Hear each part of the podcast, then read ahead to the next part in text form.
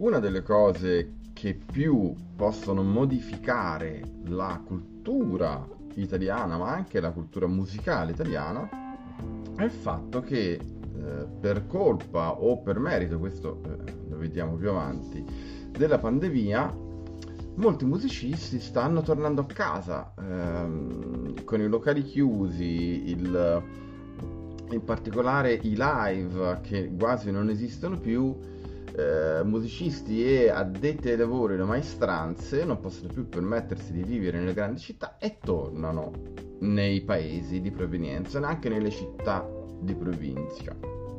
Ovviamente tornare a casa dopo anni di lavoro e di professionalità non è mai fantastico. Però al tempo stesso, mm, come posso dire, non possiamo dare la possibilità a questi professionisti che tornano a casa di perdere nuovamente la loro professionalità. Già perdono, diciamo se volete, una battaglia, quella di rimanere nella grande città. Tornano a casa, è impensabile che eh, tornino a casa e cambino lavoro e cambino vita.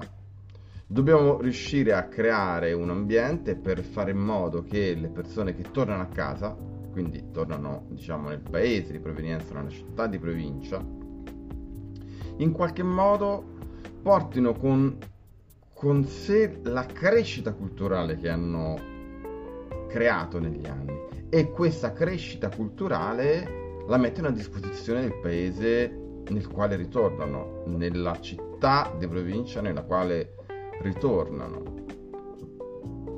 In questa maniera tu porti una ricchezza nei luoghi in cui sei nato e cresciuto. Ovviamente che ti ha dato l'imprinting, ma dal quale sei partito, no?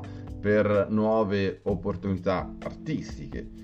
Eh, io eh, sono di Grosseto, sono scappato da Grosseto perché artisticamente non offriva nulla.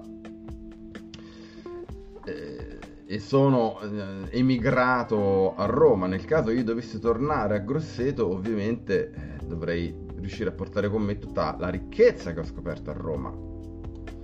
Eh, in più c'è anche il discorso della paesologia, diciamo che ovviamente faccio un abbinamento un po' forzato, la paesologia di Franco Arminio.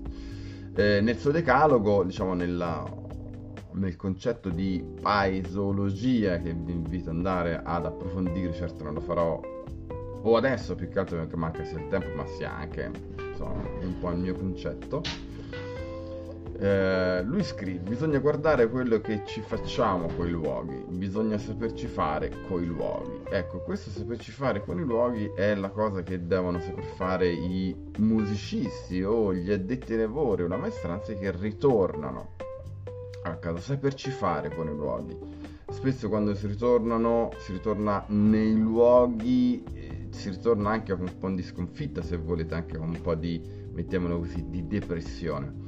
Ma eh, il momento storico, in questo momento dell'umanità, ci, ci permette anche di tornare nei luoghi senza questa depressione, anzi con la voglia di, eh, di ripartire, di far ripartire le cose, con la professionalità che abbiamo imparato nelle città quindi continuare la vita artistica eh, e soprattutto per ridare vita ai luoghi che spesso muoiono, no? soprattutto i piccoli centri. Uh, muoiono, muoiono anche per una questione di opportunità professionali, chiudono i bar, chiudono eh, le sale d'incontro, intese come le sale quello dove c'era il ping pong, il biliardo, no? il flipper, tutte queste cose non ci sono più.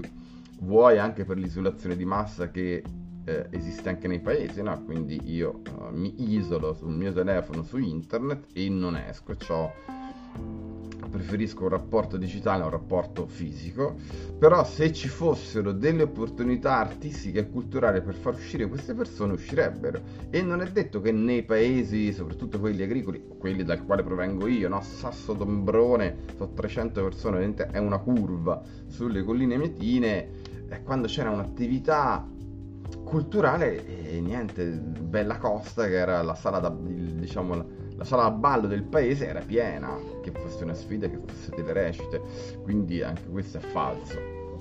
E dobbiamo dare la possibilità, ovviamente la possibilità bisogna darla sia da un punto di vista di spazi, ma anche da un punto di vista di opportunità economiche. Eh, bisogna slacciarsi dal concetto di eh, cultura solamente come risvolto economico.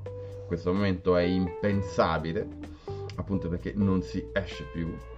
Eh, e quindi pensare alla cultura il cui eh, mecenate è lo Stato, quindi è lo Stato che investe per primo nella cultura, dando la possibilità a chi ha esperienza di continuare la sua esperienza del proprio lavoro, senza dover avere un ritorno economico, ma solamente un ritorno di crescita culturale e di ampliamento della, eh, della sfera artistica in luoghi dove questa sfera artistica spesso viene emarginata o dimenticata, che sono i paesi e le città di provincia.